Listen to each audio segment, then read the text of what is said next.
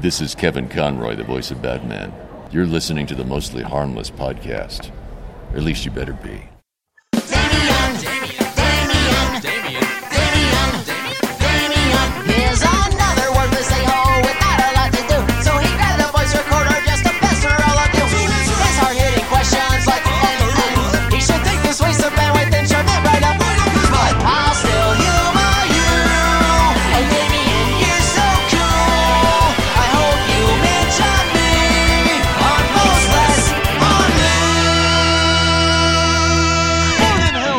Motherfucker. Hello, friends. Welcome to the Mostly Harmless podcast. I'm your host, Damien. All right, buddies. Today's guest we are proud to present is Mr. Joe Sib. Joe is, of course, the founder of Side One Dummy Records. He's the host of Complete Control Radio and the Stay Stoked podcast. I first discovered Joe in the late 90s as the lead singer of the bands 22 Jacks and one of my all-time favorite SoCal bands, Wax. You may remember Wax from their video, California, featuring the man running down the street on fire. It was featured prominently on Beavis and Butthead and 120 Minutes, and that's how I discovered the band. Joe Sib was in Denver this last Wednesday doing some warm-up shows on his way to the Fest in Gainesville, Florida. His radio show, Complete Control Radio, plays on 93.3, but the one-night-only show here in Denver, a town he rarely gets to visit, and really rocked the socks off the place, or so I heard. I had my own comedy show down the street. And what's cool about today's episode is I'm somebody who is learning about comedy. Joe's been doing this for about 5 years. We're both old punk rock dudes, and we get to really compare and contrast and talk about notes. We talk about, you know, his place in the record label at Side One Dummy. We talk about, you know, performing. We talk, you know, about our early punk rock days. It's a great chat. I'm really happy to bring it to you. I've been following Joe ever since I discovered, you know, California on 120 Minutes. His label has put out some of my favorite records from bands like Flogging Molly, Chuck Ragan, 7 Seconds, Pup, Allison Weiss, and the list goes on and on and on and on and on. And the cool thing about hanging out with Joe is you tell him, hey, all the records you put out this year are fantastic. He'll be the first one to tell you. It's like, hey, man, I'm just the head of a many-layered beast. It's all the people that working for him who are picking out these labels and making fantastic choices. I met up with Joe right outside the 7-Eleven at the Comedy Works loft, where they put up their comedians that are playing Comedy Works. We grabbed a couple of copies at the 7-Eleven, and as we headed up the stairs, we chatted a little bit about a friend of mine who had recently passed away, my friend Chris Forsythe, a.k.a. Sizzle. He was a longtime sound guy at the Black Sheep in Colorado Springs. He passed away suddenly about 2 weeks ago from a heart arrhythmia. I believe I said that right, heart arrhythmia. Basically, he just kind of fell asleep and never woke up. And me and Joe talked about, you know, Joe told me about his real fear of death and how he has two kids that he'd be leaving behind, and that really scared him. He had these really good, solid, deep moments long before we ever hit record. We talked for about an hour and a half, and we talked for about half an hour before I hit record and about half an hour after I hit record. We had a really good, fun chat. I don't want to use the word interview, as you know, we're trying to move away from interviews and just more with chats, buddies. That's the cool thing about this H1 Zoom recorder I use. It's very inintrusive. It's very kind of like you just hit record, you put it on the table, and then you just sit there and you look at the person dead in the eye and just kind of forget the microphone's there. And it's just two dudes getting to know each other, talking about our experience in punk rock, podcasting, and comedy. Before we get into that chat, let me thank my sponsors. Ratio Beer Works. They're Denver's like premier punk rock brewery.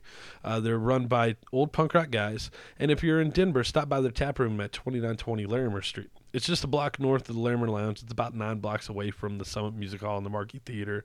Grab yourself maybe a Repeater IPA. Of course, it's named after the Fugazi record. Or maybe a Domestica Lager named after the Cursive record. They name all their beers after bands and albums and things that meant a lot to them as musicians and punk rock fans. The beers are great. And then they also do a myriad of events in their tap room. Perhaps you might come by and see one of the monthly comedy shows I co-host with comedian Ian Douglas Terry, who is the guy behind the Fest comedy shows as well. They also do in-store performances and weekly Friday Firkin special beers. So check them out, ratiobeerworks.com, 2920 Larimer in Denver.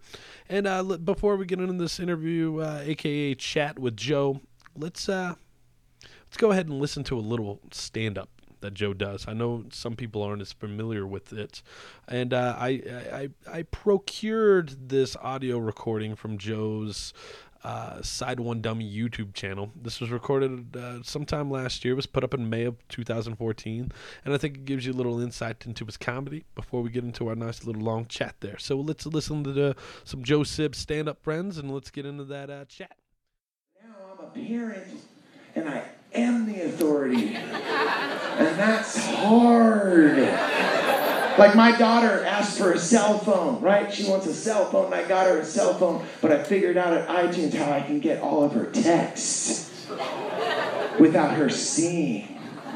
And you know where I got that idea from? The government. Because I'm an American. Oh, man, being a parent. What I love about being a parent is the fact that kids are honest. I got a little boy, and he is just honest. He says what he feels. And I think that we lose that as we grow older, right? Recently, someone asked my son, hey, is your family Italian? And he said, no, we're vegetarian. just being honest.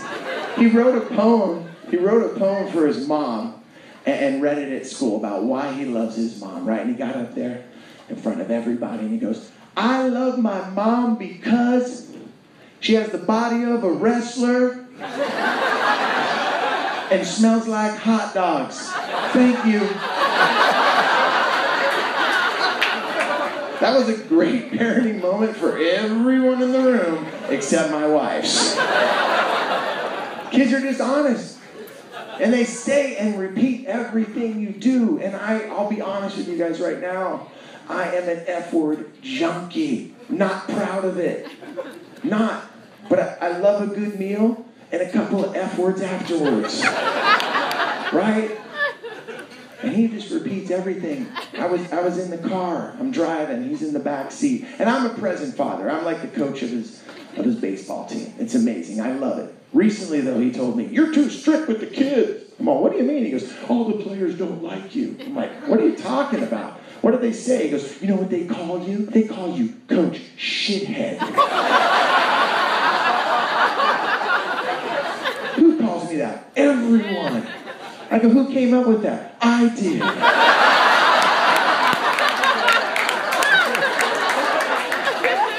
You're not playing in the game.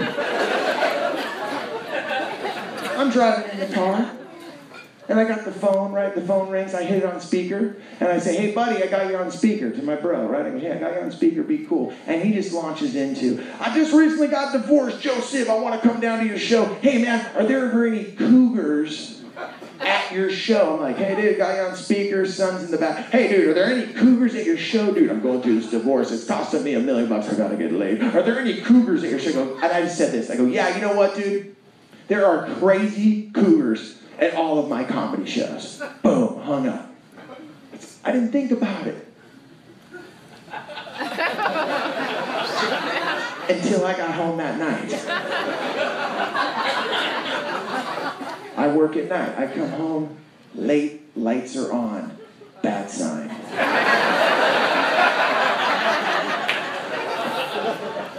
Walked in the front door, kitchen table, wife sitting there, kitchen lights on. Second bad sign. And my wife just looked at me, she said, I hope you're happy. Now I've been married for 16 years, and I'm going to tell you exactly what I said to her, because this has kept our marriage together. I said these words. I was wrong.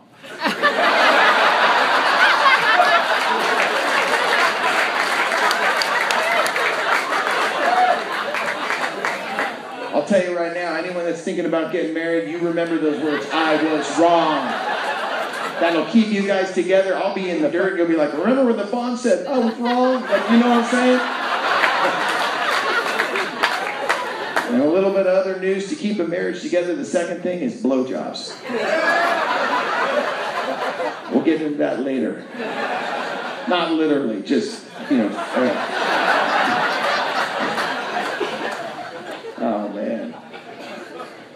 So I said, what happened? And she said, well, your son's been up all night crying because he's convinced that crazy cougars are gonna attack Dad at his comedy show. You gotta be careful. Anything you do and say. My worst fear is my son not getting into drugs or alcohol. I'm a present father. My worst fear is my son talking like me. Come on, I say the words, bro, dude, awesome. That rules way too much for a guy my age. I got no shot at any other gig. I can't be a doctor. You don't want a doctor like me, like, hey, bro, got your test results. This spot looks gnarly. But you know what, man? It looks like cancer, but check it out. Don't want to be a stoke extinguisher, but if we get on the chemo, you'll beat it and you'll make it to Coachella in April. Fist pump.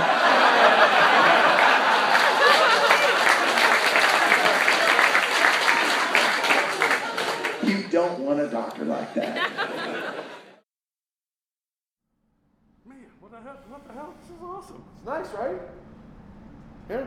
So yeah, I watched the game last night. You got this little patio. I don't smoke, but if I did, I'd be stoked. Yeah. But yeah. So when you come to a place like this, you're like, holy shit! Immediately, I'm like, I wonder how many awesome people have taken a crap in that bathroom. Oh, dude! Every time I sit on the can, I think of that. Yeah. When I'm sitting there on the can or laying in the bed, the only two things I've thought about is how many people have sat in this can and how many comics have jacked right here. Like, oh, I'm in the bed, I'm like, and then I start thinking of some comics I know, and I'm like, oh, dude, I can't think about that, or I won't sleep that well. Oh, yeah, we're hanging out with this kick-ass Comedy Works loft condo thing. Holy shit, yeah. This is awesome. Yeah. I can't get over how awesome this is. Yeah, I feel that, like, I won some... Remember that show, The Real World, on MTV? I feel like I had an audition, and they said, okay, so cool, you're going to live in a loft by yourself in Denver. And it's going to be really boring. But no, this is such a... And as we talked about when we got in here... This is not normal situation where you'd stay at on the road, but Comedy Works definitely does it right. I think that's why all the comics love coming here. Had I known how awesome this was, I've been laid around in my house in my underwear all day. I would have came over earlier and laid around in my underwear. Yeah, it's a cool vibe. I'm gonna turn this light on. Yeah. Cool vibe. Here we go. Okay. Hey. It's not too like Chuckleworks. The condo. No, I know. It's pretty classy. And of course, this is good for podcasting, describing everything around you. There you go. So you're awesome publicist, Jamie. I can't say enough great things about her. She's one of the best people I work with, on a week-to-week interview bands and whatnot. She always comes to me and is like, hey, I got this idea. You in for it? I'm like, hell yeah. I write some for New Noise. Yeah. I got to do the Andrew Jackson Jihad cover story on New Noise through Jamie. She was like, hey. We have that hanging at Side One. I was the monkey behind the questions for that. That's so great. And it was all Jamie's idea. And she came to me and she was like, hey, Joe's going to be in Denver. And luckily for me, I can't make it to Fest this year. Otherwise, I'm supposed to be in Tampa right now. And she was like, hey, do you want to interview Joe? And I'm like, oh, you were going to be at Pre-Fest. Yeah. I was going to go for the whole weekend. Yeah. And then I ended up going to Thailand earlier in the summer. How's that? It was amazing. Yeah, I've never done that. Fucking fantastic. Wow. I went with work. It was like an educational work trip to where you get to see. I work for Whole Foods, and you got to see organics in action in Thailand and how it affects those people. And so it was like, either go to Fest or go to Thailand. And I'm like, oh, I've been to Fest before. I've never been to Thailand. So, and I'm sure that Whole Foods paid for that for you to go, right? Most of it. So, and then, but now I'm here hanging out with you. Yeah. And when I started the podcast, I used to rip off Marc Maron a whole lot. Love Marc Maron. We all rip him off. His podcast, just a moment for Marc Maron. I got into his podcast through everyone telling me you're going to like it. And I had the experience, and I don't know if you had this, that so many people told me that I'd like it that I purposely wouldn't listen to it. Oh, yeah. I'm weird that way. When someone tells me I'm really going to like something, people told me for years, oh my gosh, you and Greg Behrendt, comedian, you guys would be great friends, and you're like Greg Behrendt, and oh my gosh, you remind me of Greg Behrendt, and just because of that, I'm like, nah, I don't, you know what, fuck Greg Behrendt, right. I'm not gonna like him. Became best friends with him, love him, the best guy. Marc Maron podcast, I'll tell you right now, I listen to that probably more than any other. Yeah, same. I would definitely podcast, and also just in my car. I find myself sitting in my car when I get to where I want to be, because I don't want to miss something. And then I have to say to myself, you know, whether it's an interview and they get to a certain question, so when you left SNL, what happened? I'm like, okay, now when I get back in the car, and living in LA, dude, I'm in traffic all the time. So I'm not bummed when I'm in bumper to bumper traffic, because I got Maron sitting there interviewing someone. So when you say ripping him off, he's just, well, yeah, I was such a good interviewer. I was a zine kid in the late 90s, and I did zines, and, you know, went to Kinko's, did that whole thing, and I wanted to keep doing it, but didn't really have an outlet. And then I hear Marc Maron interviewing Henry Rollins, and I went, holy shit, that's how you do it. Yeah. And then my own, like, I try to be less and less of a rip-off now and try to do my own thing.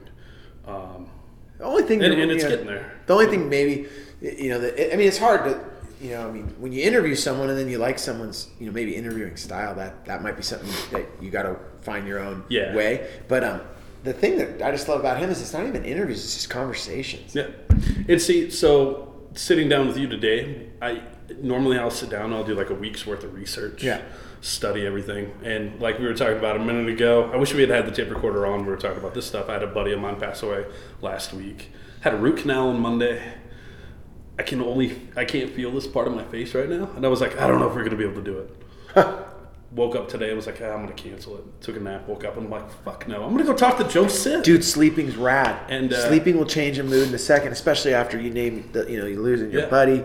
As we talked about, that's just so heavy, and then root canal is never cool. There's never a right time for root canal. It was super badly infected too, so I'm still like dealing with the swelling. And then I was like, nah, screw it, let's go. You know, you wake up from that nap and you get that new burst energy, joy. And I was like, I don't have to. What I knew about you, I knew we could do exactly what we're doing. We're hanging out, we're bullshitting, and we're going to get some really cool, long conversation out of this. Hopefully not too long, because you got another interview. No, man. I'm all good. But I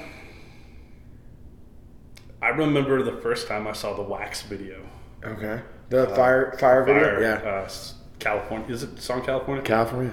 I always get confused. Is it Southern California? I think it's just California. I think it is, too. Yeah. I should know that. But yeah, how many other songs do you have out there? But none like that had Academy Award director who started out as a skater. Yeah. Go figure. That's I love that so much. How many of those guys that you started out with are like who stuck with it or are still doing what they're doing that are super successful? Well, I mean, like that? The thing that was weird is that the crew of people that, you know, moved to LA at that time, just like any city, you know, you have crew of people that are moving to Denver right now, you have crew of people that are moving to New York, crew of people moving to LA. At that point, in it was like 90, 91, the people that I hooked up with were people, my crew, my bandmates, which was like, you know, Loomis, who went on to do the stuff with Jackass, and then Birdie Cutlass, our bass player, Soda, they all have nicknames, and then he's our guitar player. So that was my crew, but the thing that was going on was, then there was this other group of guys that were like they were like really into metal, and they were kind of nerdy, and they really didn't talk to anybody, and they just hung out. We had this common area in this building that we all lived in, this like high rise, and it was like this apartment building where it was you moved in, and it would say like first month free, last month free, and it was these apartments, and they had these really like Miami Vice signs out front, lots of neon, and what would happen was a band would move into this building, and it was two bedrooms, and you'd live with six people. You know, you'd have a person in the dining room, person in the living room, person in the bedroom, so, you know, just jammed them in there. So these buildings, there was in Hollywood, there was all of these high-rise apartment buildings. And they had like in the middle a common area where there was like a weight bench and maybe like a Stairmaster, some sort of workout facility, and then a pool table and a Coke machine. And what ended up happening was when Wax got together, the crew of people that would come to this common area, because none of us, you know, we didn't have any money to go out to the bars and drink. Really, no one knew each other, so everyone was kind of just hanging out. The thing that you found was you got Wax hanging out, and then there's these dudes. Like I said, kind of nerdy, really, really shy. They're into metal, but they don't really talk that much. We're friendly with them, and that ends up becoming Weezer. So they're like just sitting there hanging out. And then in the same room, you have these dudes with like dreads, and they're really into comic books and ghouls and like into the Misfits, but like farther than like anyone I'd ever seen, and they're from New York City, and they have like some of the people in the band are super talkative, and then there's this one dude that's always just like drawing and just, you know, planning, and that ends up being White Zombie, which is Rob Zombie. And you have the White Zombie guys like working out with weights with the Circus of Power dudes, and then you have the Weezer guys kind of in the corner just like, whoa, what are we doing here? And then the Wax guys, basically holding court, drinking beers, and shooting pool, smoking.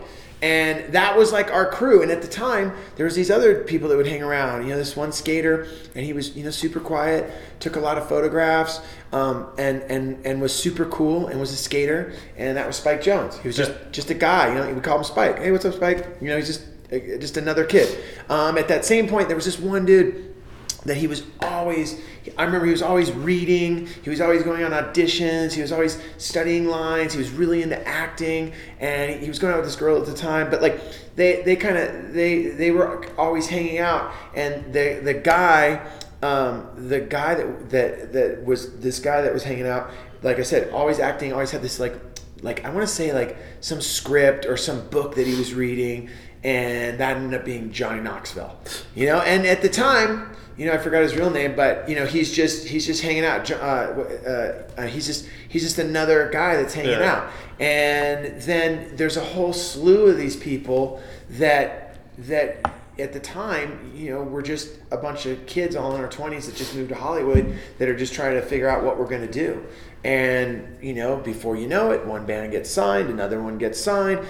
White Zombie turns into White Zombie. Weezer, of course, turns into Weezer. Wax does their thing. Spike goes on to do his thing. Johnny Knoxville goes on to do his thing. That whole Jackass thing really started with Loomis and Soda and the guys in Wax. I wasn't a part of it because when I say I wasn't a part of it, I mean is like these dudes were they were super into stunts, and they were super into drinking, and I would drink, but I didn't think, I remember we were in Chicago one night. It was it was before we did our first video. There's a video that people I haven't really seen, because the first video that Spike ever directed was this video for this song called Hush by Wax in Chicago, and it's these kids playing, and we were on Caroline Records, and somewhere or another Spike got flown out to Chicago, we're all on tour, so we took a break, and I remember the night before we're supposed to film this video, right there across the street from Wrigley Field in Chicago, the Loomis and Soda and Spike were drinking, and they were getting into cabs, and then they thought it was funny that the cab driver would be driving, and then they would just open the door and just bail out, full on stuntman style, and roll into the street. Yeah. Well, that night Spike ended up wailing his head and had to go to the hospital to get stitches. So the next day, when we showed up to film our video with Spike, this is the guy that's supposedly directing our video. There's photos of him. He has a full on mummy style bandages on his head. And I remember just wow. And that whole doing stupid shit, jackass stuff, kind of I feel was always kind of born right there in that in that moment. But looking back on it, you don't think at that time, all these people around you are going to go on and do all this cool shit. That's the cool thing, especially listening to the podcast and whatnot. You hear about these stories. It's none of us knew. No. And then everybody, and the people that stick with it and stay with it and have a real drive and passion for it, usually succeed. Yeah, and I think that even the, I've had opportunities to I did an interview with Linda Ramone once, Johnny Ramone's widow, and we did this really in-depth interview, and it was just awesome. But I'll always remember she said one thing, because I asked her man, did the Ramones know how influential, and did Johnny know how influential? And she's no. Who are you gonna you're gonna toot your own horn to he goes? She goes, who? Wait, what? Is he gonna tell me that he's great? Fuck that. You do your thing, you do what you do, and if people like it, cool. And I was wow. So that's coming straight from one separation away from Johnny Ramone. That no, he's not going around, oh, I influenced everyone. He's just I don't know, people dig our music, and I'm just gonna keep doing it. Yeah. So, and one thing I like about you is you have your hand into a whole lot of different pots. You do a whole lot of different stuff, and it sounds like it's always been that way.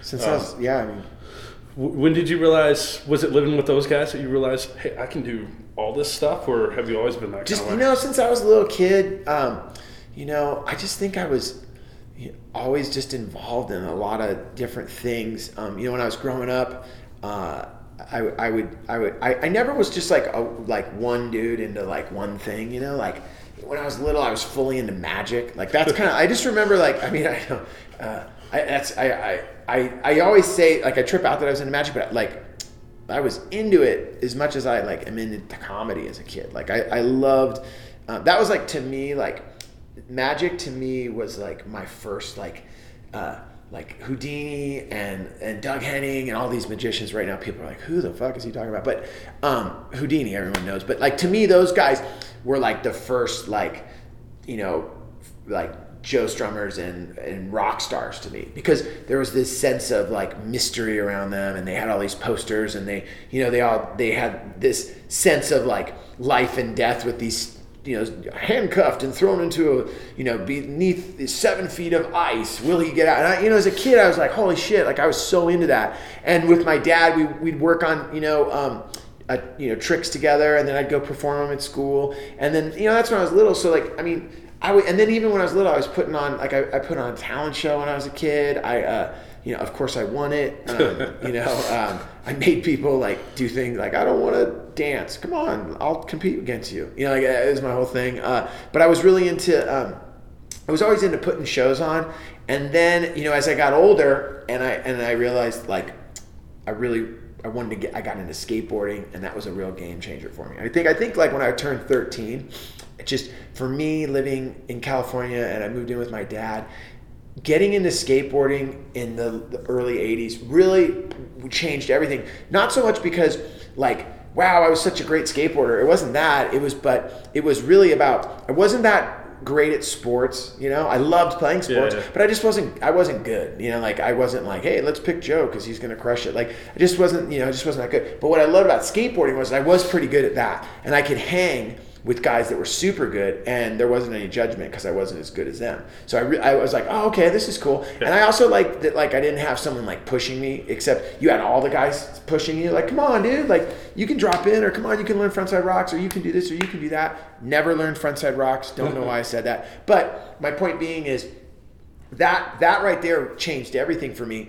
And then at the same point, that was the first time that I ever heard music that wasn't my parents' music. Right. And that was a full game changer for me, because up until that point, all I'd ever heard was, you know, what my mom and dad were listening to, and they had this record player, and I was really into, I knew I liked music, but I didn't know that, like, I thought ABBA was cool. I thought Village People were cool. I didn't have any, yeah. I didn't have an older brother to say, hey man, you should be listening to this, you shouldn't be listening to this. So all of a sudden, I'm listening to all this music that my parents listened to, and I have no rock history. Like most people go, yeah, you know, I was listening to what my parents listened to, and then I got into Zeppelin, and then AC/DC, and then I discovered punk rock. Like I seriously went from the most pop-oriented music to Black Flag. Like just no in between. And that music spoke volumes to me. It gave me the same feeling that like I had when I like see pictures of Houdini, and like it was like, whoa, what's this all about? You know. And then I remember seeing the first group of punk rockers.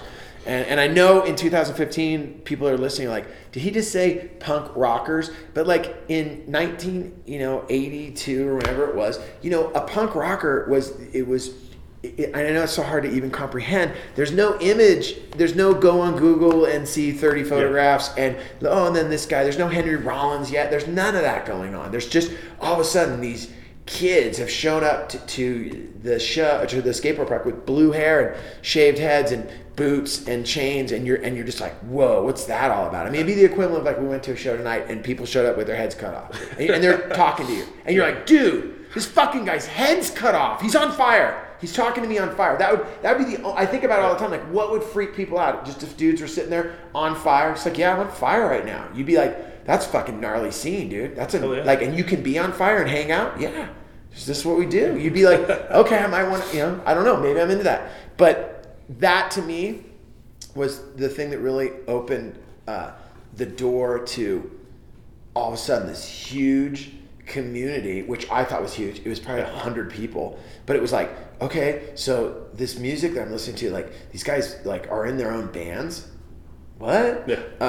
They're putting out their own records? What? They go on tour? Now, all that discovery that I just said to you right there, that's a 5-year learning curve for me. It wasn't like I discovered that at, 12 and 13. I happened to be really lucky that the city that I grew up in, San Jose, we had the best skateboarder at the time, Steve Caballero. It was pre Tony Hawk. He was the number one skateboarder in the world, and he was at our park, and we skated together all the time. And on top of that, he was in one of the first, not first skate punk bands that was around, but the first band that toured and put records out, The Faction. So all of a sudden, I was living in a neighborhood or living in the same city with these guys that, The Faction made their own records. So I got to sit there firsthand and watch the guy in the band, Adam, go to LA, and I got to see him go to San Francisco, record their records, and then they'd come back and I'd be like, "What'd you do?" He's like, "Yeah, I recorded a record." I'm like, "What?" He's like, "Yeah, and now I bring it to LA." What do they do? Yeah. They make it, they press it. What? Then I go down in my van and I pick him up. I remember he went down in one day, I'll never forget it. He drove down in the morning, drove back that night, came back. "Dude, check this out. Put right in my lap the record Dark Room." It was a 6-song EP. I was fucking blown. I was like, "What the fuck just happened? Like, you drove, what?" I couldn't even, and then I'll never forget, they had a map in his living room, like where they practiced, like this little den that they had practiced. And they had a map of the United States of America. And they did the thing. They put the little thumbtack into all the cities that they were going to. And there's a lot, I was like, you're going to play in Sacramento? Like Sacramento's not rad, but they're going there. You're going to go to Phoenix? Then Phoenix might as well have been when you told me you went to Thailand. Was like, how is this even happening? And you're going to go in a van, no parents? And you guys are all like 18? Yeah, and we'll be back in a month. Oh, and by the way, we're playing CBGBs. Like, my head exploded. I knew right then, one of the nights they were packing their van, they were getting ready to go on the road, and I was just like, I have to do that someday. I was the kid. There was this documentary, I don't know if you ever saw it. You ever see Another State of Mind? It's been a long, long time, but yes. Okay, so Another State of Mind was a documentary done by the Stern Brothers on one of the first punk tours in the 80s. Yeah. Minor Threat is in it. Youth Brigade is in it. There might be some 7 Seconds, but for everyone, listeners, just go and watch it. It still stands the test of time, but it will give you a snapshot of how different and crazy it was, being into punk rock then. But they're on a school bus, right? Yeah, and they're on a school bus. It's it's Social D's on it. You're right. Yeah. Mike writes Another State of Mind on it, and his band. Okay, the movie though, not to spoiler alert. Okay. Bus breaks down constantly. No one ever gets paid. Social Distortion quits on Mike and flies home. Everyone in the band everyone's just bum out. It is a bum out. It's just a constant train wreck, the whole, documentary. Okay. When we all left the movie theaters, my friends and I, seeing that, everyone walked out and they were like, "Damn, dude, I would never want to do that." And I was like, I can't wait to do that. I can't wait. I can't wait to dye my hair in a Motel 6 in the middle of the country. I can't wait to push the van down the road. I can't wait to not get paid. I can't wait to play a show and there's a riot. I can't wait. And my friends were like, "What? What? Didn't you see what happened?" I'm like, I want to do that. Yeah.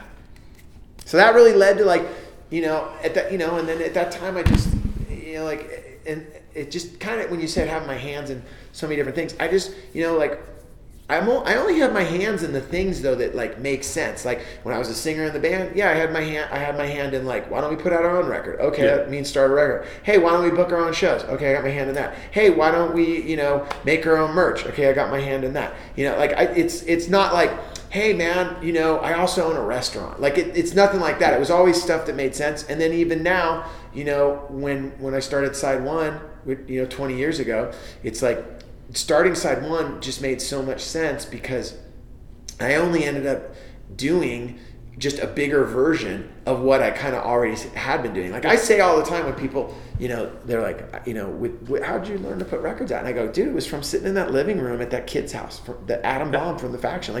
I mean, it's silly, but It was a simple thing. You know, band writes good songs, band records songs, band sends out to Maximum Rock and Roll. Hopefully they get some good reviews. Oh, people like it. Where are those people in the country that like it? Go to those places, play shows. Oh, when we get there, what should we do? Have a place to stay. Oh, we can get that done with meeting the kids. Oh, hey, why don't we sell some t-shirts and the record? Now what do you do? Go to the next show. Do that for a month, come home.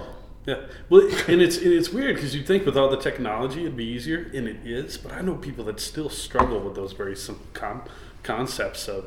Because I think now it's just gotten... The thing I love about technology is, you know, we're recording this right now, it'll be up tomorrow, and, you know, however many people want to check it out can, and they can be like, whoa, man, that was cool. Like, it just happened. Like, yeah. Literally, it won't even be 12 hours later, and this could be up. I love that.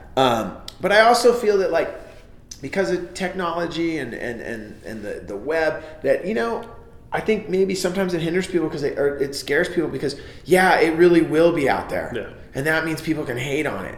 I mean, I know right now for me, you know, just I'm not over it, but like for like doing stand-up for like 5 years, I totally had a full anxiety about, you know, people could, you know, it's one thing when you do a show and everyone's in front of you. Like when I was in a band, if people didn't like my band, I was like, fuck you, man. Like, yeah, we're a gang. Like, yeah, exactly. You know, like, I don't give a fuck you don't like my band because we fucking rip. And besides, you probably dig me, but you don't like our bass player. Like, you know, I was like, you know, but like, and you're four dudes, but like, that was one thing with stand up that like, you know, someone doesn't like you and they write a review and like, they don't dig you. I mean, they're just telling straight up, I don't like Joe Sib and these are the 5 reasons. And that was hard for me. Like, I was like, holy shit. Like, that's gnarly when someone fucking bags on you, yeah, just personally. And, you know, because you never did the singer-songwriter thing. No, either, I didn't. Yeah. I skipped over that. I skipped over that, you know, just only because a lot of my friends, you know, I mean, it's hard for me to do the singer-songwriter thing when I, you know, like I was in a band with Steve Soto and, you know, he's, you know, from the Adolescents, he was in 22 Jacks with me. And like, you know, when you're in a band with someone like that that's so talented and you see them pick up an acoustic guitar and they can just shut down a room with their voice and their songs, you're just like, yeah, I can't do that. Like, I just learned really quick, like, yeah, you know. Like when my son yells at me because I can't hit like, Dad, it goes A, G, D. And I'm like, whoa, bro, slow it down. Like, you're like, okay, I you know, I can play songs, but I don't need to put people through that in a atmosphere with PAs and, you know, come and see me play. But so when you're up on stage, you're getting these bad reviews, how did you get over those? Well, I mean, I've been pretty fortunate in the sense of like, when I say bad reviews, like I haven't had like... It could always be worse, right? Well, I mean, I remember, you know, I've never had like, when I say review, there isn't like anything. I mean, sure, you know, someone would say, yeah, I was at this festival and I, you know, maybe they didn't like my set, whatever. That's cool.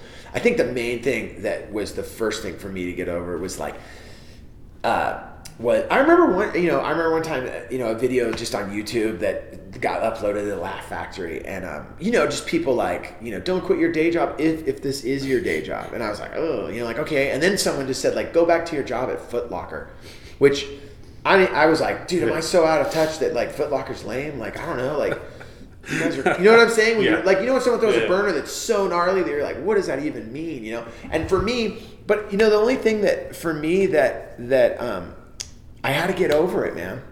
Yeah. And I had to get over myself. And like, I talked to a lot of comics about it. And like, I remember I talked to one comic in particular, and he was just like, he's like, dude, I'm just going to tell you right now, like, if you're going to start, you know, letting that stuff affect you, like, I don't know if this is the right thing for you to be doing. And I was like, really? He goes, yeah, just don't read it.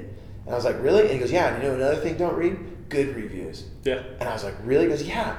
Then I had another comic say to me, dude, when you have a good set, don't go, you know, go home, listen to your set, but don't fucking wallow in it. No, dude, I wonder if anyone's going to tweet about me. And I was like sitting there, and she was like, see, because we all do it. We want to see like, oh, dude, you know, because it's such a like, oh, man, you know, I wonder what they're going to say. And she said, look, you know, when you get done with a set, it was this comic named Kara Satanovich, and she's been fucking on The Tonight Show. She has worked with Jay Leno, and she was, you know, super cool and just, but she was just honest, and I loved her approach to it. Like, you have a good set, cool. You have a bad set, cool.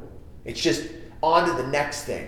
And, you know, coming from a music background, that's sometimes I think harder for me to, and I, you know, I'm a perfectionist, you know, like I fucking want to learn all, you know, that's why I listen to WTF.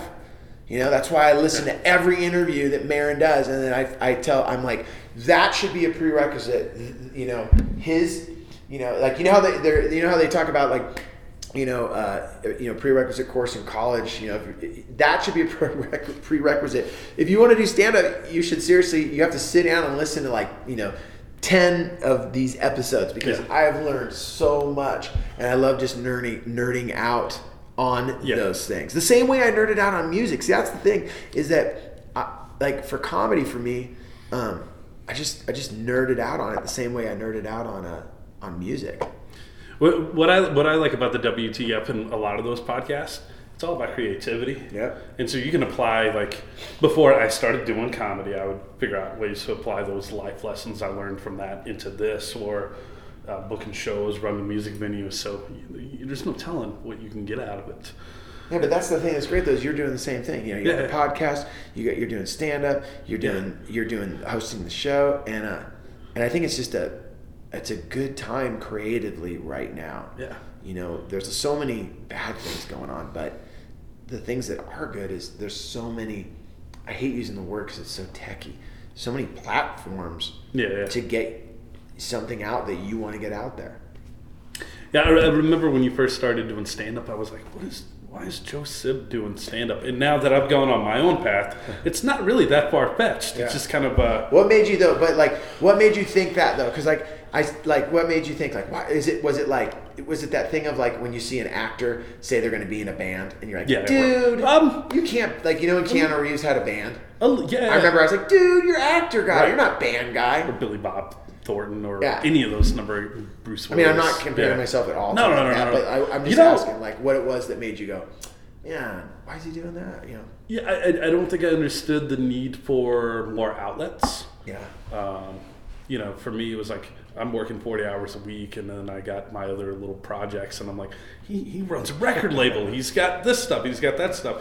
Didn't dawn on me that there are other, until I started doing them, and that there were other fires that needed to be lit, you know, inside you. I mean, I'll be totally honest. Like, why I did it was because I never wanted to run a record company, ever. Yeah. That was totally, like, I never, and I mean that with, not like, I never want to do that. Oh, I guess I am. I mean, like, I'm so, you know, the bands I've worked with and that ride at Side One is just, it's fucking, it seems like a dream. Like, sometimes when I even talk about the stuff that I've been involved in, I'm like, what? Did I really just say that? That sounds so crazy. No, you know, like, so that part's crazy, but I just, you know, and my partner's the same way. Like, Bill and I talk about it all the time. I mean, he loved Eddie Van Halen. And I always laugh because he said, his mom said, like, so now that you graduated, you know, what are you going to do? And he was like, Mom, you know, probably 3 records and 3 world tours. You know, that's pretty much what I got set up. Like, you know, that's what I'm doing now, you know.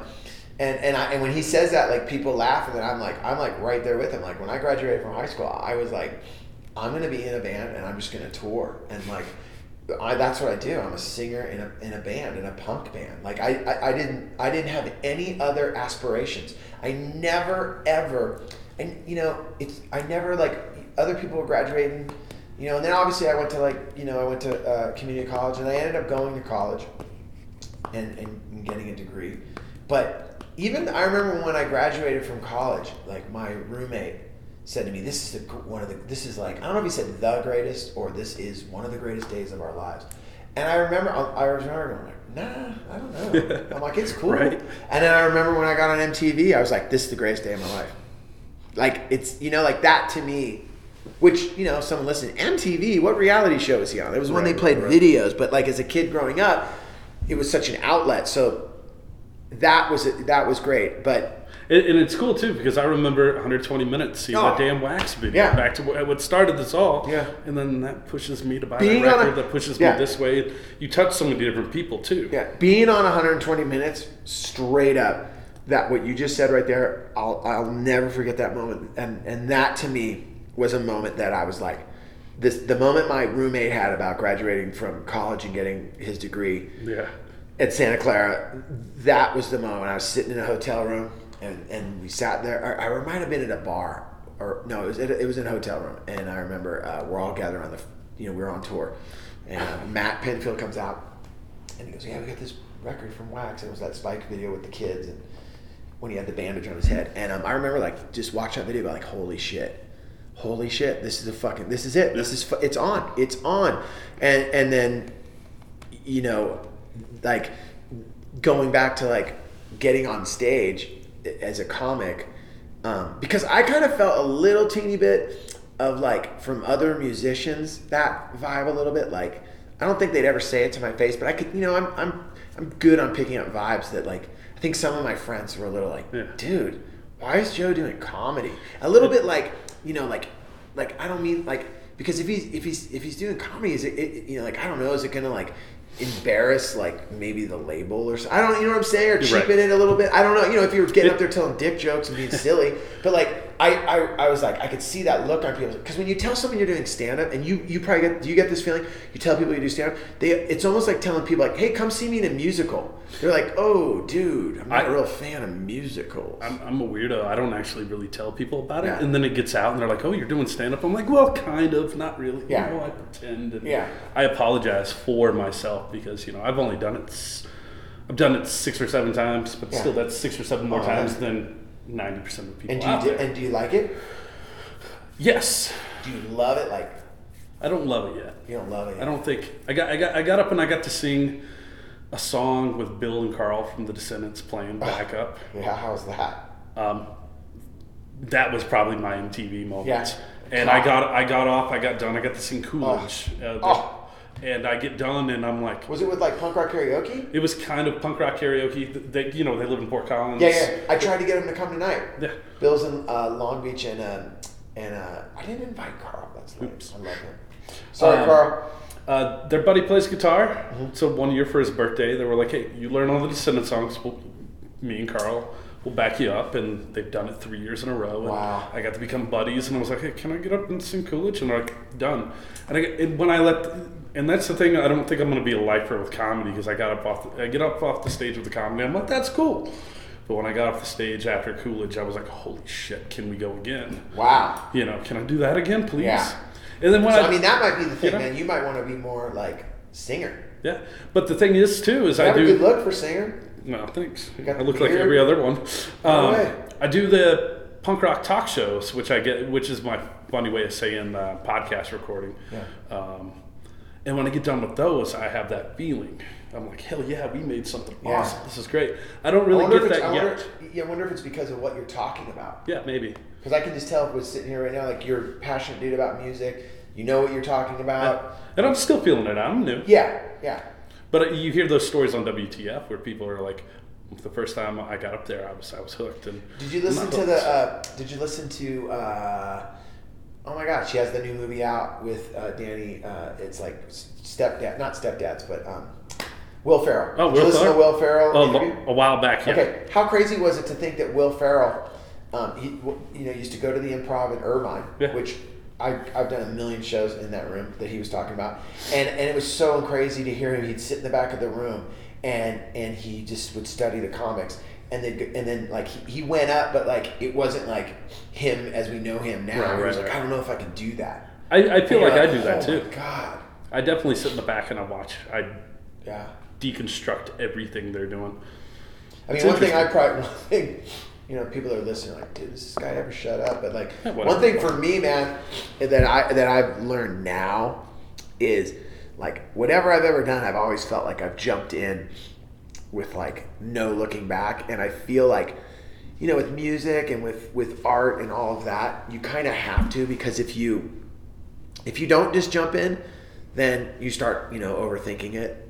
But then the only downside to kind of stepping back and watching other people and going, okay, I want to learn from this, is then whatever art you're creating, when you really do start to create it, whether you're, you know, in a band, whether you're an artist, whether you're a photographer, whether you're you know, a comic, if you do take that moment to like check it all out, I feel that when you do jump in, you jump in a little more solid. And I feel like for me, like, you know, I would just jump in and not, and you know, then they'd have those moments that were just so abandonment that aren't good moments, but it got me to like do it. You know, even when I was in my first band, I was a bass player. You know, like I just because I wanted to be in a band, the guy needed a bass, and I'm like, okay, cool, I'll play bass.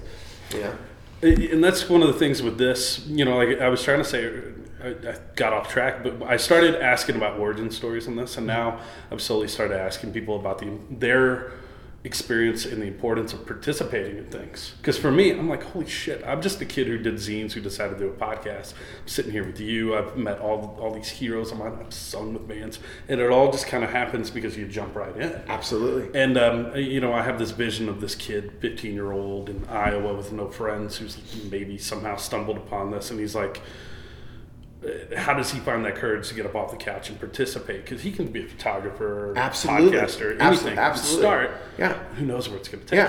Yeah. Oh man. And that's what I like about you, is you do it all. You're like, screw it, I'm doing it all. You know, I mean, and the thing is that I think we're all like, you know, that kid that we're talking about, that boy, that young girl, whatever, that person that's like, I want to try this, whatever it is. It all starts no different.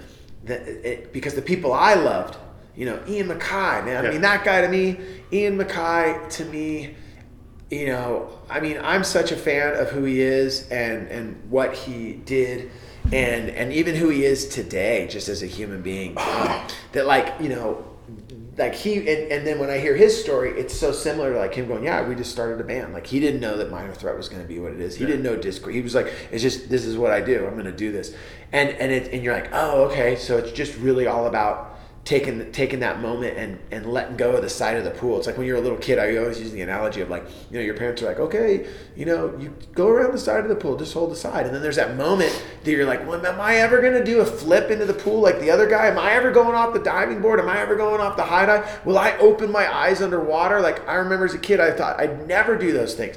And then all of a sudden you see yourself the next summer and you're that dude and you see that other kid hold on the side of the pool and you're like, oh shit, okay, I get it now. There's also that flip side though, because I used to try to rewrite books. I put that in quotation marks. And like I'd get like... Did you say rewrite books? Or just write. Like, oh, I think you said rewrite. Like someone wrote a book and then you go, no way. No. Catching the Rye, I can make that better. maybe in my weird little kid way, but I would sit down and I'd get like 5 pages into it. Next thing you know, I'm imagining myself on the book tour. Fuck yeah. The first movie. Dude, well, can I tell you, you gotta do that though. You can get too caught up in that, though, I think. You know what, though, okay, man? I call that envisioning it, man. You gotta envision it. All right. When I was a little kid, I swear to God, there was this band in my hometown, and the guy, there was a show that was on TV called Star Search, and Dave Chappelle was on it, and it was one of these. Where's the channel changer? Because like, what's this show that we have on? Because it's so depressing. I have no idea. Everyone. That's the thing about when you're staying at the loft, you keep the TV on so you're not alone. But it's like the most like CSI depressing show. People are just bummed. Okay, so anyway, this guy, the drummer in the band, they won the $1,000 or $10,000, and it was a huge deal, right? And I remember talking to the drummer after they won, and they were on TV, and it was such a big deal. But the thing that he said to me, I go, Craig, you know, I can't believe you guys won. And he goes, yeah. And I go, how did you even do that? And he goes, you know what? The night before, I just kept envisioning us winning and getting, you know, and the announcer saying the Kingpins or the name of the band have won, whatever the name of the show was, and the check and visualizing. And I go, what do you mean? He goes, I just laid there in bed. I just visualized it over and over and over. And it was almost like he willed it to happen. And I tell people all the time, man, it's like, sure, if you're not, like if you know, in this day and age, no one wants anyone to be a dreamer. Like, oh, dude, you can't write a book, fucking, you know who the writer is, or you can't do stand-ups. Yeah. This guy's a comedian. You're not a singer. This guy is. That's just the nature of everybody in this world. But I'm telling you right now, if you are writing, doing art, whatever you're doing, I think it's totally healthy and okay to be like, man, I don't know, man, I'm reading this stuff, it's pretty good, and like, dude, imagine if like my book got picked up, and then like, dude, I'd have to fly to New York, and I'd do a book tour, well, I'm better if I'm now like, if you start going like, then I meet this chick, and then I have kids, you know, like, maybe, you know, it goes on too far, but I totally do believe that you can say, you know, you start visualizing at least this, like, hey, you know what, I can feel in my hands the weight of a book that I'm going to write. Like, I can feel it in my hands. I don't know when this is going to happen, but I know someday I'm going to have this book in my hand that I wrote, and it's going to be finished and complete. Like, those kind of visualizations, I think, are totally doable. All right. I like that. I will work on bringing that back into my life. And everyone right now is like, dude, is he interviewing Tony Robbins? Like, what just happened? No, I mean, this is the I totally believe that stuff. This is good stuff. This is stuff I needed to know, because I got to go do a comedy show here myself tonight. In a little bit, and now I'm feeling more psyched up about it. Dude, the thing with comedy is this, man. All I know is this. I've watched all those dudes that you talked about, all the people that I love. I think at the end of the day, like, comedy's supposed to be fun. And if you're not having fun on stage, the audience knows it. Okay. Like, if you're not having fun, and if you're not having fun, then the audience knows this guy ain't having fun. So before you go up there and you're like, dude, I'm just gonna have fun, and I'm gonna obviously. All right. Yeah. Obviously, when you have material that you know, like you were saying earlier, I'm writing some bits, I'm getting this going. Like when you know you've got some stuff in your back pocket, no different than like a band, like, hey dude, we got 6 songs and they're pretty good, then you feel more confident when you walk on stage. But the main thing is that when you walk up there, you're like, I got my bits in my head, but no matter what, I'm gonna have fun tonight. I'm gonna look at the audience, I'm gonna be like, what's up? And I'm also gonna allow like the universe to like throw me something, and I'm gonna have fun with it. Cause I know when I used to just, even when I was in a band, dude, I took it too seriously. I would take the fun out of it. You know, being in a band with me, I bet you if you interviewed like my ex-band members, they'd be like, dude, sometimes it wasn't fun with that guy. Because it's cool talking about visualization, all that stuff right here, but like being in a band with the dude for 6 hours, it's a little, you know, I'm like, dude. Different people. Yeah. What time is that other interview at 5:30? Because it's like 5:30 now. I think the kid said you can't do it now or whatever. Oh, okay, cool. And I forgot the 2 dudes that were doing it. But anyway. Okay. We've been going an hour, haven't we? Well, almost. All right. I don't want to... Hey, anyone that's listening, man, sorry. I had a huge cup of coffee before we started this. But I was going to say that's a perfect stopping point. But if you don't mind, I want to talk a little bit about the label. Okay, let's talk about the label. So, again, we got that 15-year-old kid somewhere listening. He wants to make music. He's finally gotten up off the couch. He started his band. Love it. He's plugging away. How much participation do you have in the day-to-day of their label these days? I mean, obviously not like I did when we started, right, because it was just me and one other guy. But yeah, I mean, my participation in Side One is, I'm kind of like, you know, the elder statesman, you know, like, Joe, I'm really into this band, we want to work with them, what do you think? You know, they'll play it to me, and then I'll ask all the questions that come to my mind, and then they kind of done all the research of the reasons why it might work on Side One. And also, like, they've done all the research of, like, we don't want to sign bands that we can't help. Right. Like, I've had bands that, you know, I always tell the story of, what was that band? Oh, my God. They were friends with, like, Blink-182. They were super pop. Phoenix TX? No, not that band. Come to me in a second. It's and then they became, like, a pop band. They have the bass player, and everyone loves the bass player. He's like tatted dude. For a while, he was dating like. Is that like Good Charlotte? No, it's something SR similar to that. 71. You know, like it's something similar. Good Charlotte would be a great example, only because, you know, I remember at one point being on the road in 22 Jacks, and the guys in Good Charlotte were looking for a label, and I knew at that point I couldn't do the job that they needed. They needed to be on the radio. Yeah, Fall Out Boy. There you go. So it's Fall Out Boy. I remember we got sent the Fall Out Boy CD, and I remember I was just like. I'm like, I can't help this band. You know, we're an independent label. They need to be on the radio today. And at that point, being on the radio, you know, is what they needed, and they got it. And they went on to do what they did. I have to sign bands that I know I can help. Like, what can we bring to the table and help them with? And sometimes you can't, you know, there's certain genres of music that I'm like, you know what, man, my company doesn't know that genre of music. And we're the first ones to go, you know what, let's not try to break the jazz artist, even though we love the jazz artist. I always make a joke. I love jazz in the morning, I hate jazz in the afternoon, and then I love jazz at night. So, you know, it's like, I don't know enough about it, and I don't know how to break it. And I know I'm using that term break it, but I mean, like, I don't know how to help that artist become bigger. No. But my day-to-day business at Side One is just really being there to help the younger people at the company work with their bands. You know, like Jamie, you know, she's our publicist, but she manages a band, and she'll ask me questions, you know, what do you think about this? What do you think about that? I'm like, well, you know, you should talk to so-and-so. Okay, I didn't think of that. Or, man, that's a great idea. And then she'll come back and go, wow, you were right. I talked to the band and this happened. I'm like, yeah. You know, and that's just being an older dude that's been doing it. Yeah. For, you know, and you've done the same thing. I mean, I've been doing the same thing. There's a part of me that's super proud of it, but then there's a part of me that thinks it's a little weird. I've been doing the same thing since I was 15 years old. Jeez. And I'm 48. Yeah. The same thing. No wonder the comedy is feels so good for you. Yeah. Yeah, but it's weird because the comedy feels just like, you know, I was talking to Virgil, your buddy from Suburban Home, and he said something I've been saying forever. He goes, man, it feels like the new punk rock is comedy. I go, you fucking, yep. I've been saying that for the last 3 years. I'm saying myself. You know, like, I mean, how can you not feel that when you go to a show on a rooftop in San Francisco, you go to a basement show in New York, you go to a backyard show in Echo Park in LA, you go to a brewery show tonight, you go to a, you know, it's like people just getting up and it's, you know, it's so immediate. And that's what I love about stand up, because it does have that punk thing to it where when I first saw those bands that we all love, yeah. They weren't really good musicians. They were just like, dude, you know, let's plug it in, turn it up loud. I got some lyrics, go. And I feel like with stand up right now, there's a lot of that going on. Like, you know what, man? I got some bits. I want to say this. I think it's funny. Let's go.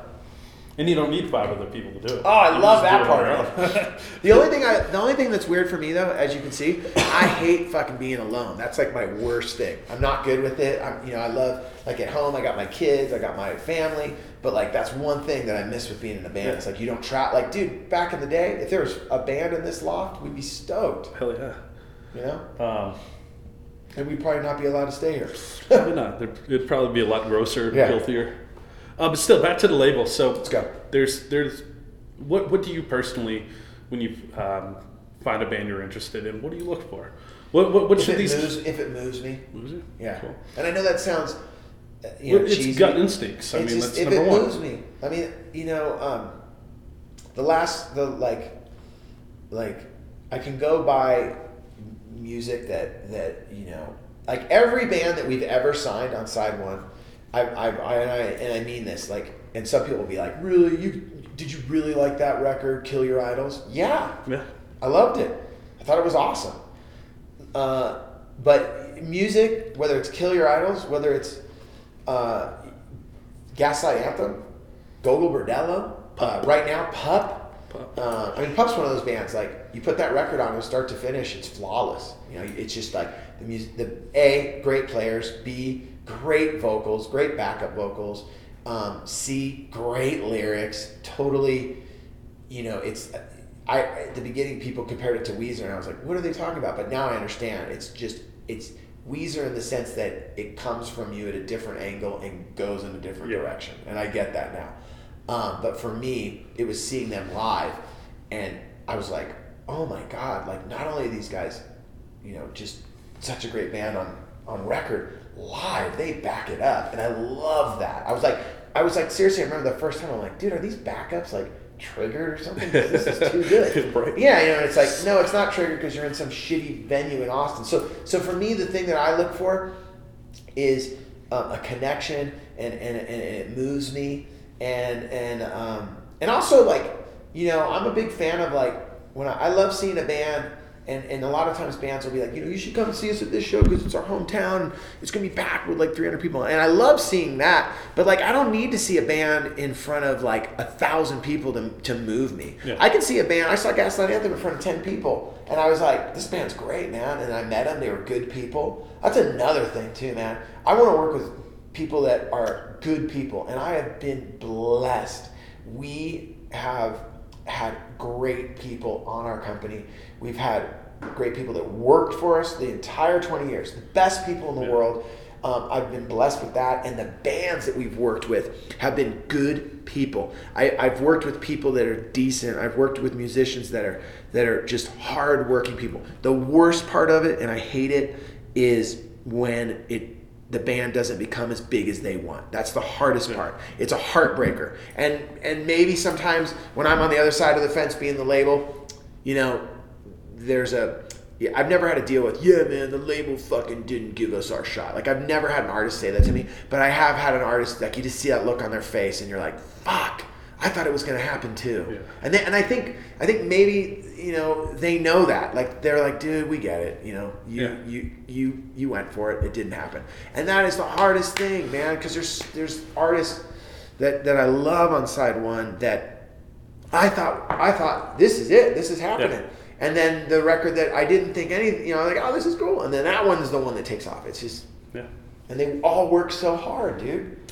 Yeah. Traveling, putting everything, you know, just putting it all in the van and just going to Europe for months at a time, being away from families, you know, like not risking, but just saying, yeah, that idea of getting a real job and doing everything that everyone else is in my family back home, I'm not doing that. And I know what it's like to be sitting at Thanksgiving dinner with your family and your grandparents to be like, so now let me understand, Joe, what is it that you do? You know, I mean, I love my mother and father-in-law so much, but, you know, and they've been a part of my life because I've been married to my wife for like 20 years.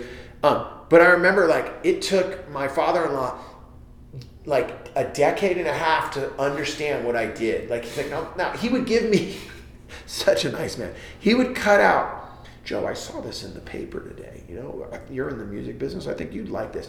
It was ads for speakers, like not speakers like, hey, I'm here to like Yamaha, Toshiba. You're like, I'm like, like stereos. I'm like, and he'd be like, I cut it out for you. This is for you. And then, you know, just such a sweet man. But finally, you know, it's just, I know what that's like for bands, and that's the hardest part. The band's not getting as big as I want them to be. Is it hard to maybe pull a plug when it's like, okay, guys, I don't think this is going the way either one of us are going? I mean, you know, when you say pull the plug, I don't remember really any pulling a plug. It's always like a mutual. Yeah. You know, that's the hardest thing is you own the label. So the good news is you can really, my partner, I would say, if it wasn't for him, I've seen him pull together deals that this is what I love about being a partner with him. He's always said, hey man, let's cut a deal that's not a bad deal for us, but let's not cut a deal that's so good for us that it's a bad deal for the band. So he goes, all I want to do is this. At the end of the day, I want to just make sure that the band feels good working with us and that we feel good about working with them. I don't want to feel anyone's bent over a barrel, because that's a lose, lose, lose. And a lot of labels, you know, you know, we all know the record business, putting a guy over a barrel is not a new thing. If anything, I've learned that there's just kind of, when you have that working relationship with the band, you can be really honest with each other. And you can go, you know it, they know it, everyone's ignoring it. And, but I'll tell you this right now, there's been certain bands that they've said, look, all we want to do is put a record out. We'll give you the record. You just, we need someone to quarterback it and just get it to press. You know, we'll make it. And we've gone, you know what? Yeah, let's do it. You know, and when everyone's on the same page on what's expected, like the band's like, dude, we're going to tour once. You know, on this record once a year, and we're going to go to Europe. And you're like, let's plan accordingly. Cool. As long as everyone understands that, then we've done that with bands that, you know, we kept doing records with them. Yeah. You know? Yeah. I mean, when we started working with Chuck Ragan, I'll never forget, Chuck Ragan told me straight up, you can put out my record, but I want you to know everyone's going to laugh. I'm not going on tour. Oh, yeah. Well, that's the reason. I'm not going on tour. Chuck, I have not seen Chuck Ragan not on tour the entire last 8 years of my life. The guy he's on tour right now. Yeah, I mean, he quit Hot Water because he got tired of touring. And he wasn't going to tour. And he went on tour. Yeah, and then you know what he said to me? You know why I want to sign with you? You know why I want to do my record with Side One? Because you guys understand when I'm not going to tour. And I never saw him again. I would say to him when I'd see him, Chuck. He's like, I know, brother. I'm on the road. You know, but. You know, maybe that was the reason he decided to work with us, because we didn't pressure him. Yeah, he can do what he wants. Yeah, just like, dude, and you know, and at the end of the day, you're like, dude, Chuck Ragan is Chuck Ragan, Side One Dummy. You know, we need Chuck Ragan more than Chuck needs Side One. Right. And Bill and I know that, man. It's like, that's one thing we've said from the beginning we're just a group of people that love music, and the bands are what we're nothing. Without, we wouldn't be sitting here today if those bands weren't on our label. It's not the other way around. Yeah, that's pretty accurate. End of story. Yeah. So again, back to that little kid though. So what you're saying is, you know, for a band, there's a band that they tour 8 weeks a year. Yeah. They get 100 people in each market. Yeah. They want to go to that next level. They're eyeballing Side One Dummy.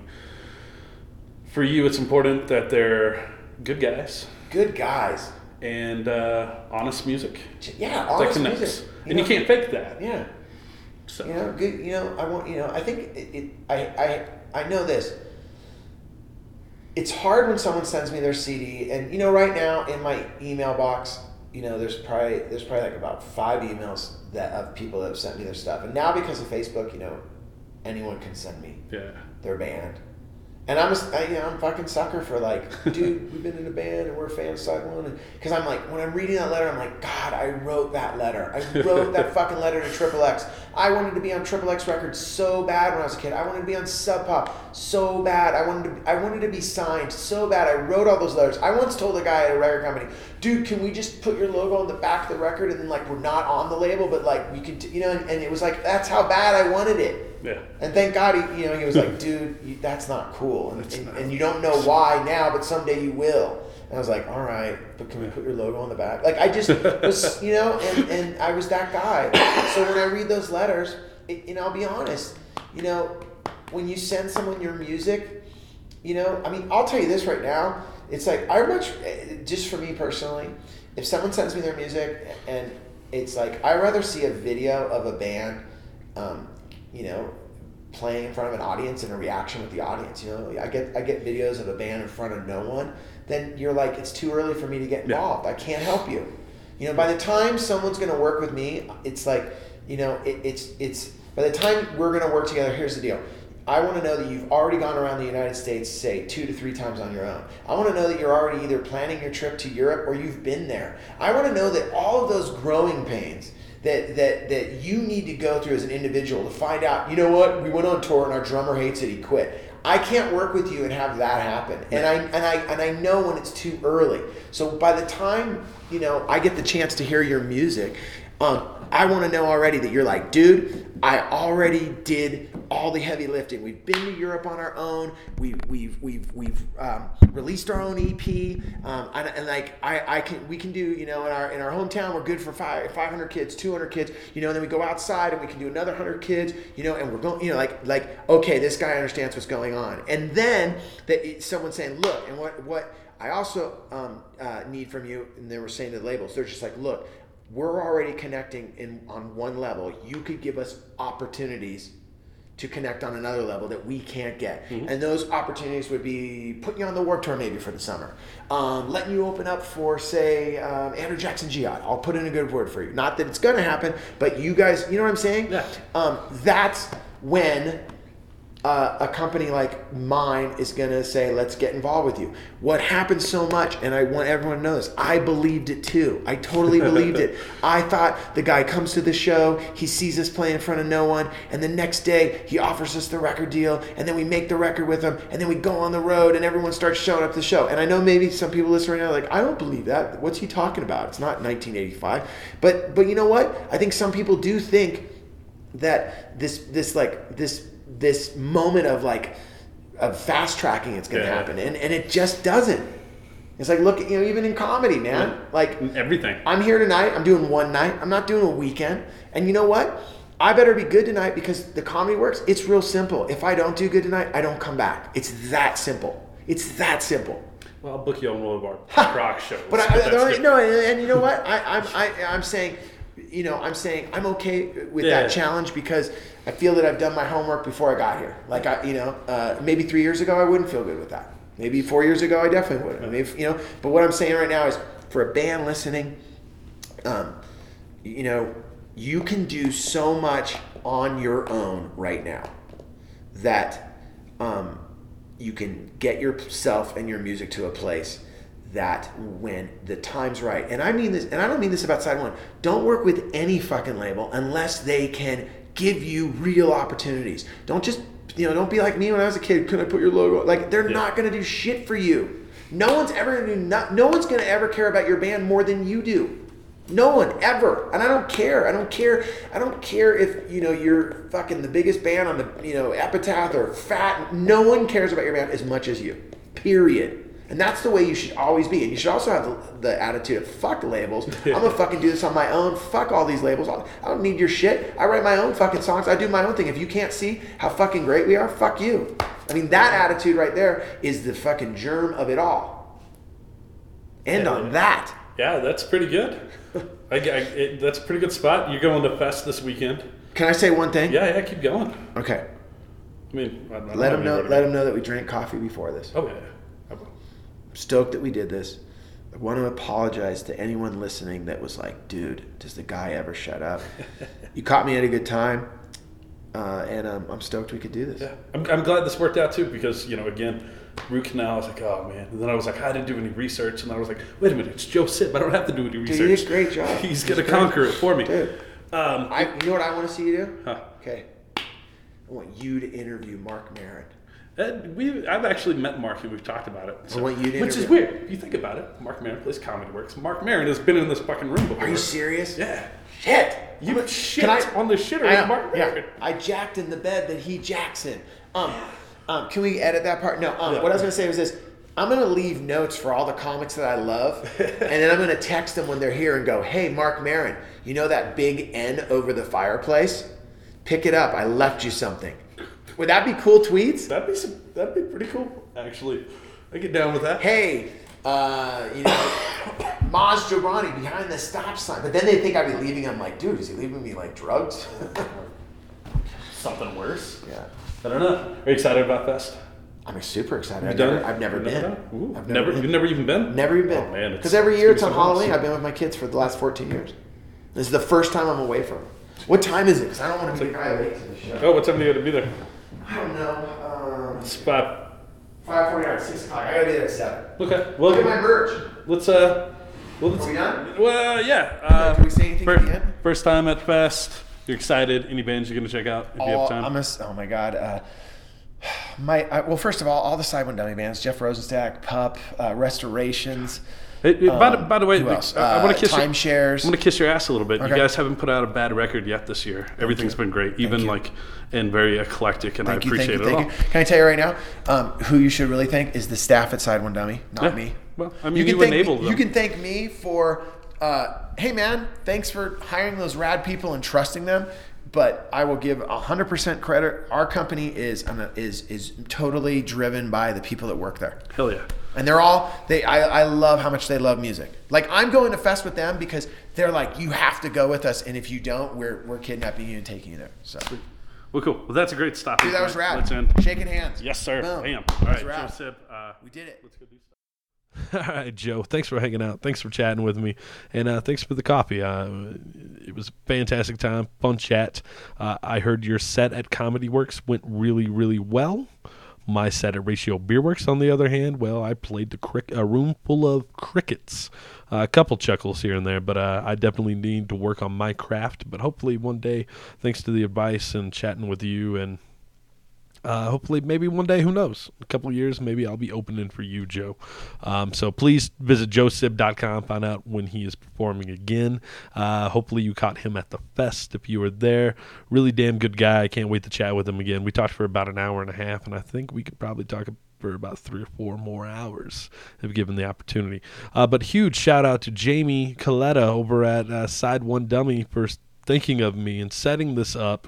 It was a fantastic time, and really Jamie sets up a ton of interviews with me through Side One Dummy, and they're always memorable, wonderful experiences, and I'm a very lucky man that she likes and appreciates what I'm doing over here at Mostly Harmless Podcast. I really could not do a lot of what I've done without her love and support. So thank you, Jamie. Thanks for everything, and thanks to you, the listeners, for tuning in.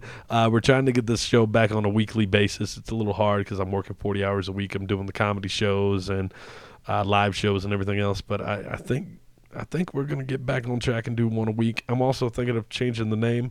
I'm about to start a new website in my very limited time called Participation Points. About the idea is going to be that I'm just a dumb schmuck who picked up the microphone and does this. You can be a smarter schmuck than I am and do the very same thing. And it'll be a website and podcast talking to tattoo artists, comic book people, comedians, band people, record label people, magazine people, talking about how to get up off the couch, how to make things happen, how to follow your dreams. I'm really thinking about changing the name almost to Harmless Participation Points, which is going to be the name of that new program and website. So let me know what you think. mostlyharmlesspodcast.com. mostlyharmlesspod@gmail.com if you want to shoot me an email. And then also like us on Facebook, subscribe on iTunes. We're on Stitcher, TuneIn, and all that good stuff. So I've rambled long enough. You've heard my voice and Joe's voice way too long, but let's listen for just another 2.5 minutes, friends, as we're going to play my favorite song that Joe Sib has been a part of. It's also one of the coolest videos ever watched. You should definitely check it out. And if you haven't listened to 13 Unlucky Numbers from Wax, please check it out. You can usually, unfortunately, you can find it fairly cheap in used CD bins, but it really is an unsung record from the late 90s punk rock scene. Of course, we're talking about the song Wax from Southern, we're talking about the track Southern California from the band Wax. Buddy. All right, buddies, we'll see you in the funny pages. You take care now.